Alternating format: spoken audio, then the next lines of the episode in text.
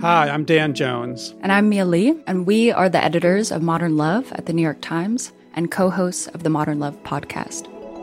We read love stories for a living. And by love stories, we mean essays written by real people about all forms of human connection. We're talking about everything from first dates to funerals, from sibling rivalries to new love at 85. On our show, we're going to bring those stories to life. We'll hear from the writers and also from the people who are written about. Relationships are the most important things in our lives, and the people that tell us their stories are just so brave, like way braver than I think I am most of the time. Yeah.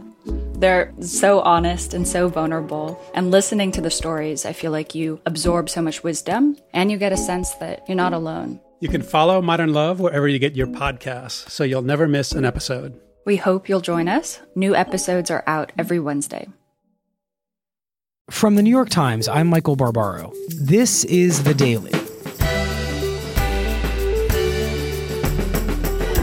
Today, Obama and Trump, two newly revealed stories about the transition of power from one president to the next.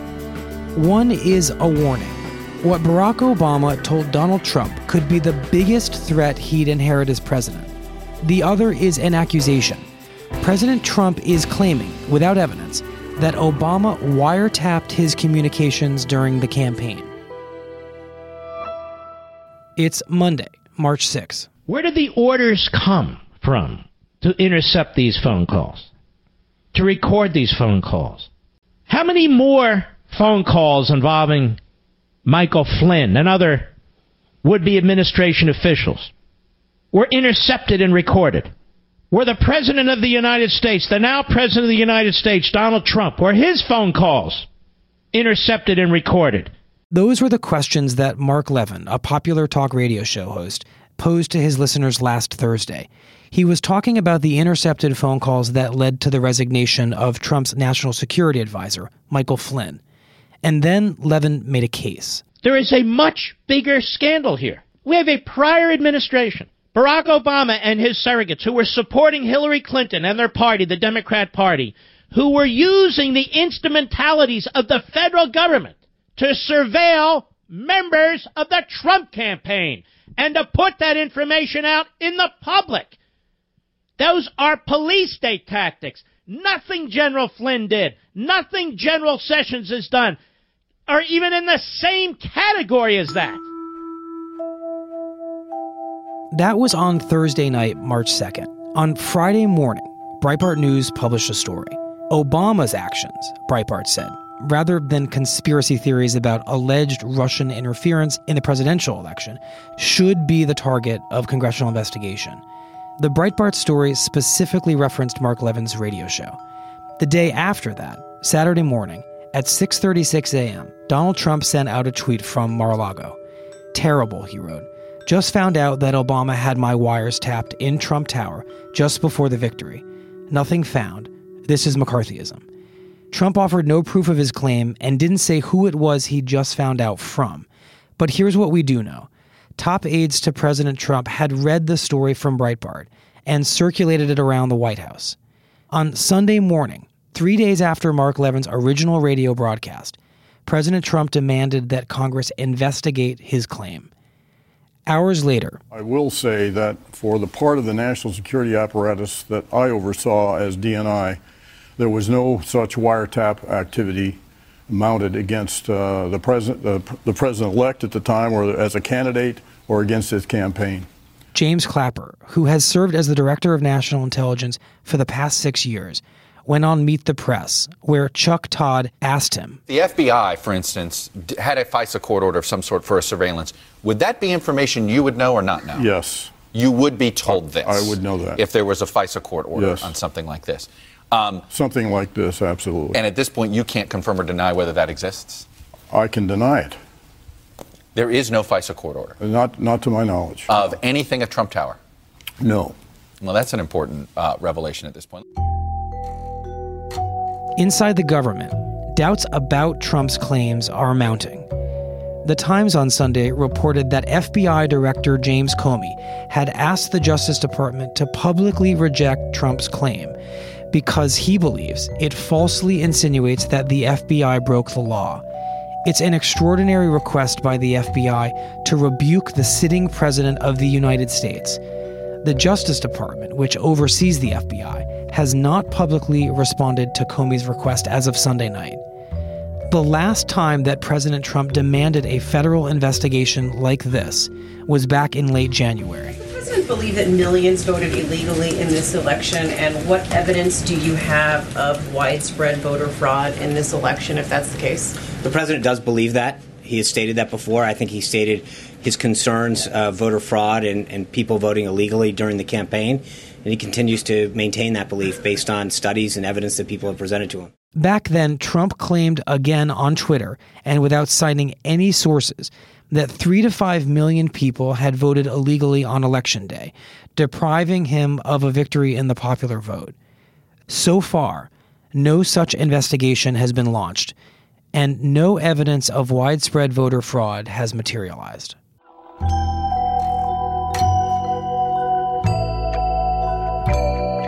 We'll be right back.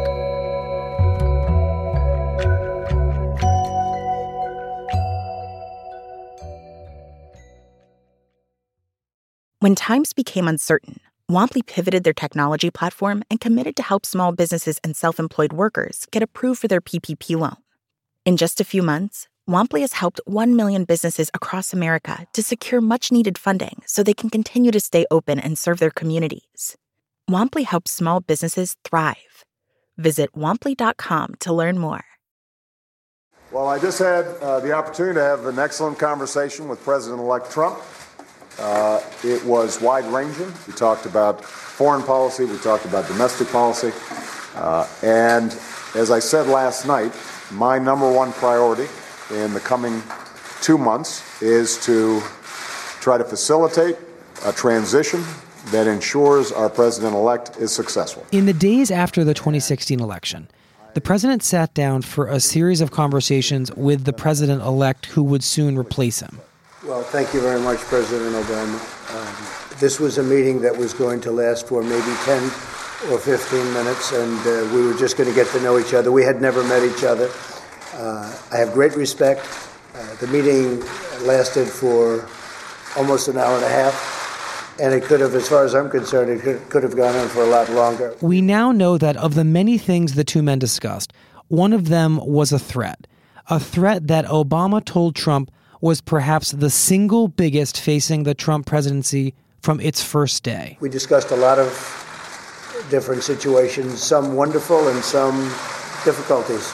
And Trump learned of a program, unknown to all but a handful of Americans, that is quietly working to sabotage that threat. Bill, thank you for being here in the studio. David, thank you for coming on from Washington. A pleasure. Great to be here. David Sanger and William Broad have reported together on nuclear arms and missile defense for decades. David, what did President Obama say to President elect Donald Trump in that conversation? From the accounts that have dribbled out since, and they have only dribbled out, and from President Trump's statement that he was told about one really big problem, it's become clear that that problem was North Korea. Now to North Korea, a nation that has nuclear weapons and is tonight threatening to use them against the United States. Listen to this. A Fox News alert now. North Korea intensifying its show of force overnight. A first strike nuclear attack with a vow to engulf Washington, D.C. in a sea of fire. The latest blast so strong, it triggered a 5.3 magnitude earthquake. And in fact, wow. President Obama and his national security team were so concerned about what could happen during the transition with North Korea, that they had prepared a sort of playbook of what they could do and how they might react if the North Koreans test launched an intercontinental ballistic missile right around the time of the inauguration. Whoa. In fact, the first deputies meeting of the National Security Council, the first week of the Trump administration, was on North Korea. That's kind of mind blowing about the threat of this happening during the inauguration. But beyond that, this has to come as an incredible surprise to not just Donald Trump, but to our listeners that of all the threats facing the United States, in President Obama's mind, it is North Korea. I think it comes as a surprise, Michael, because President Trump in the run up to taking office had talked about ISIS and terrorism as the number one threat. We take out ISIS, number one. We take out ISIS. And had complained about the Iran deal. This is one of the worst deals ever made by any country in history. The deal with Iran will lead to nuclear problems. All they have to do is sit back 10 years. But let's face it, ISIS can't strike the United States in a large way. And Iran, whatever you think of the Iran deal, is without nuclear materials of a significant nature for at least the next 10 to 15 years. What did that leave President Obama? It left him worried that the North Korean threat, the combination of a country that has been working on nuclear weapons but had stepped up its testing program and was now successfully detonating weapons that had a yield larger than what destroyed Hiroshima, and that had been accelerating its missile program quite rapidly. One of the things, Michael, that gave all the techie people in the government a lot of jitters, a lot of jitters, mm. is that the North Koreans had benefited enormously from waves of Russian missile designers after the Cold War. And why were the Russians coming to North Korea? Their their rocket industry went bust. All their ICBM making with the end of the Cold War, all the arms control agreements that were signed, basically their rocket industry imploded. So they were they were people they were, looking for jobs. They they wanted to feed their families. In one case, um, a group of twenty um, Russian missile experts were stopped at the airport with their families, with their wives. I mean, they were migrating. They were looking for work elsewhere. They were hungry. And they found that work in North Korea. And they helped this little country develop some of the most sophisticated small rocket engines on the planet. Intercontinental ballistic missile, ballistic like a ball, you throw it up in the air and it comes back down. Same idea. You have these big rockets that fire like crazy and send a ball, in this case, a nuclear warhead, up into outer space. It coasts for thousands or many thousands of miles, and then gravity brings it falling back down, just like the arc of a, of a basketball, you know, tossed across a court, coasting back down to the earth to find its target. It is the preeminent long range threat on the planet today. So, at some point, the U.S. decides that North Korea's nuclear program, married with progress it's made on ballistic missiles, is it's gotten too far and they've come too close for comfort to some destination. When was that moment? When was it, David? It was like after the third test. It was President Bush who first started ordering anti missile interceptors in California and Alaska. He made that decision in, what, 2002? That would be a, the establishment of stations where you what would, would happen? You would launch a ground based interceptor. You're like, oh my gosh, there's an incoming warhead from North Korea. You launch an interceptor. It goes up, speeding as fast as it can to try to intercept it. By intercept, I'm assuming you mean an American missile strikes a North Korean missile in the middle of the air and somehow destroys it. Right. The jargon they use in the field is hit a bullet with a bullet because it's really hard to do.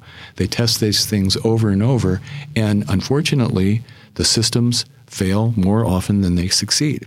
It's that hard. For the story we were doing, Bill and I went back and totaled up how much money the U.S. government has spent trying to hit this bullet with a bullet.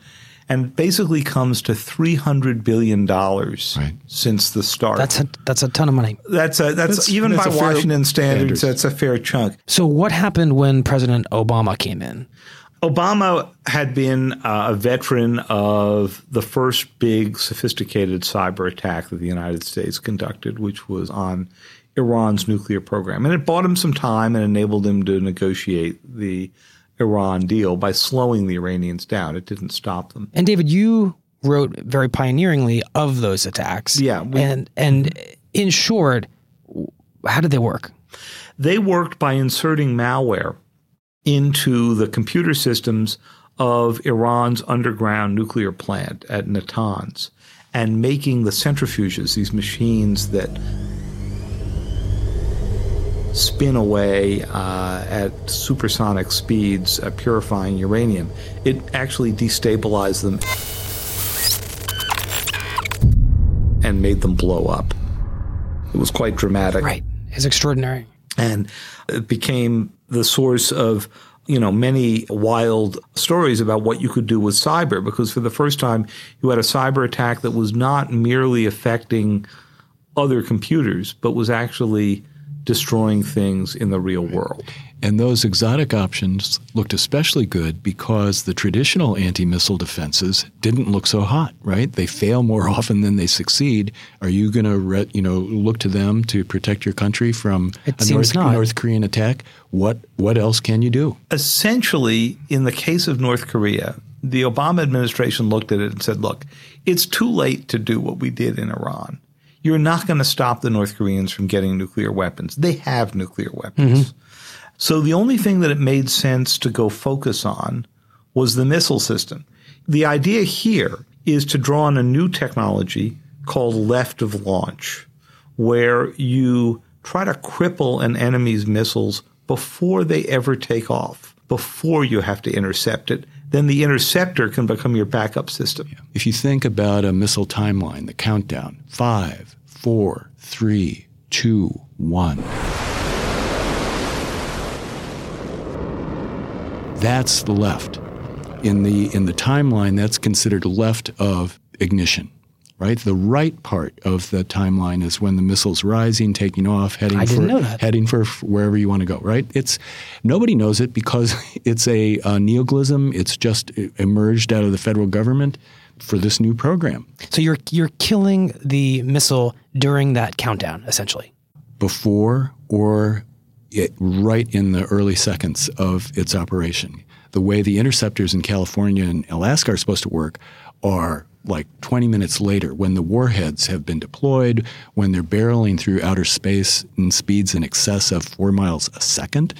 That's really, really hard work to try to smack those babies, you know, hitting a bullet with a bullet. That's that's a real hard thing. So to have any idea whether this is actually working, you have to look for launch failures, right? Right. That's what caught our attention initially.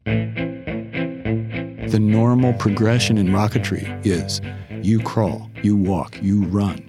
Suddenly, North Korea attempted to test fire a ballistic missile off its east coast this morning, but failed. the North Koreans were going from running A South Korean military official says North Korea has failed in an attempt to launch a medium range missile.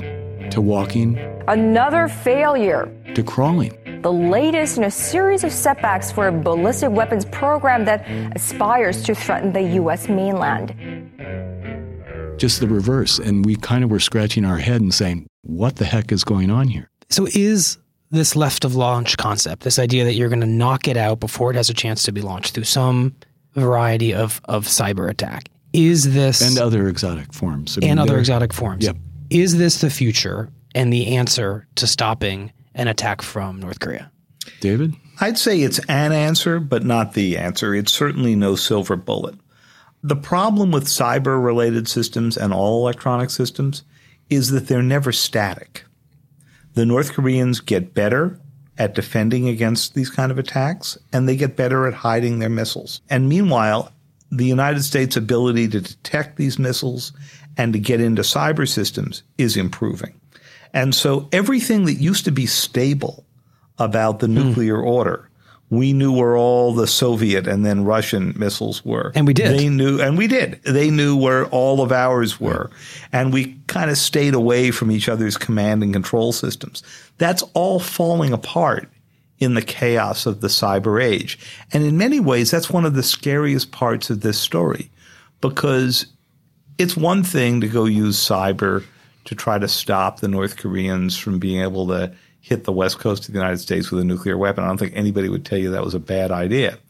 But we might get a little bit nervous if we thought that the Russians and the Chinese and the United States were all messing inside each other's command and control systems because that would destroy mutually assured destruction. It might make a country take a bet that it could attack another country and never suffer retaliation. But David, what you and Bill are suggesting is that the United States is starting to do that, starting to play around with other countries' nuclear systems. And Not- if they're doing that, Not countries. I mean, we're talking specifically about North Korea. One We found- country. we found one country. if yeah. if that's true, are we inviting in any way, and maybe not intentionally, our adversaries to do the same to us? Is it a Pandora's box? That's a really fascinating debate. Hard question. And that's one of the reasons we ran this story. We interviewed one expert out at, at Stanford uh, University who uh, said to us in the course of, of our interview, you know, this may be a really good idea now,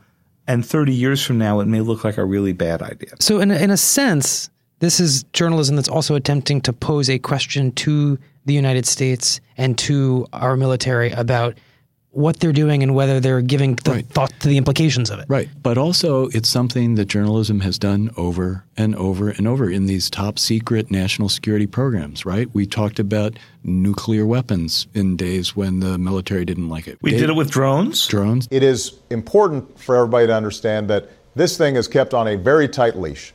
It's not uh, a, a bunch of folks uh, in a room somewhere just making decisions. And that forced President Obama to take the drone program out of the secret world and actually give some speeches and define the rules under which we would use them and not use them. And before any strike is taken, there must be near certainty that no civilians will be killed or injured. The highest standard we can set. And then the coverage about the attack on Iran, the cyber attack on Iran, was also intended to ask the question is this the road we want to go down, where you use cyber to mess with another country's nuclear systems? David, finally, the biggest question of all is just how immediate this threat really is. At this very moment, could North Korea nuke the United States tomorrow?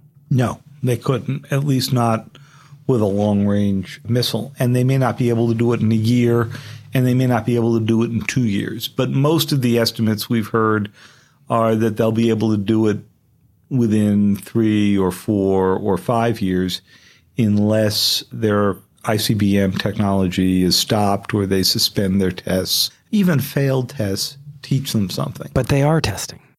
Yes, but they're not. Um, they're they're not getting a lot of positive reinforcement. They're not finding that. Oh yeah, we're really mastering this. They used to run. They used to walk. In some respects, they're crawling. So, do they have confidence that they can win the race? Maybe not. And that's thanks to President Obama and this program that's been underway? To President Obama's program that's been underway, to earlier efforts, which we can kind of see, you know, glimmering out of the corner of our reporting. There's been a lot of attention given to this for a long time because it's it's such a deadly threat. It's your tax dollars at work in some respects, and I think it's a good thing. Well, Bill and David, this was really sobering, and I'm really grateful for your time. Thank you, Michael. Thanks, Michael. David and Bill say the Trump administration has so far held two meetings to discuss the North Korea situation. Just this morning, North Korea launched four ballistic missiles, a test that seems to be in response to last week's joint military exercise between the United States and South Korea.